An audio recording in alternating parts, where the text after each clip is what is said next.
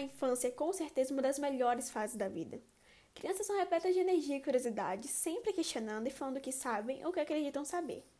Na obra de Luiz Fernando Veríssimo, Santinho, esses jovens são apresentados de uma forma que diverte o leitor, mostrando a ingenuidade desses pequenos, contando também com uma montagem fiel da realidade de várias famílias, que se identificam nas crônicas desse livro e se divertem com os feitos das suas próprias crianças.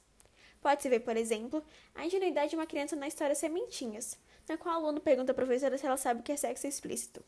A professora é atordoada tenta explicar de uma forma leve e compreensível para alunos tão novos, não entendendo que era uma tentativa de piada do garoto, que só depois consegue finalizá-la. Passarinho faz sexo explícito. Nesse caso, o mais novo não pensou que a pergunta poderia significar, focando apenas no humor do seu pequeno trocadilho. Ou também na história de Amante, que apresenta uma criança chateada, acreditando que não vale nada, visto que na sua turma existem mais sete alunos com seu mesmo nome.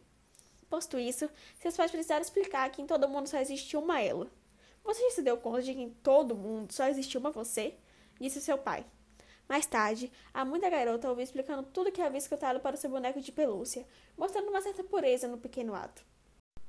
Também pode citar a crônica Relógio Digital, na qual um pai decide ter a conversa com o filho, para explicá-lo o que é o ato sexual de uma forma justa para alguém da idade do garoto.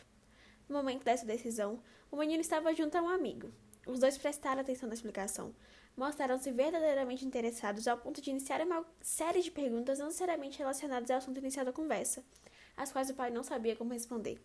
A ignorância do mais velho sobre esse questionamento foi justificada pelo filho, já que o mesmo acreditava que seu pai só era especializado em um assunto, nesse caso, o ponto inicial da conversa. Em síntese, essas histórias mostram como a inocência de uma criança pode ser divertida, mesmo que ela não tenha a intenção de levantar um teor humorístico.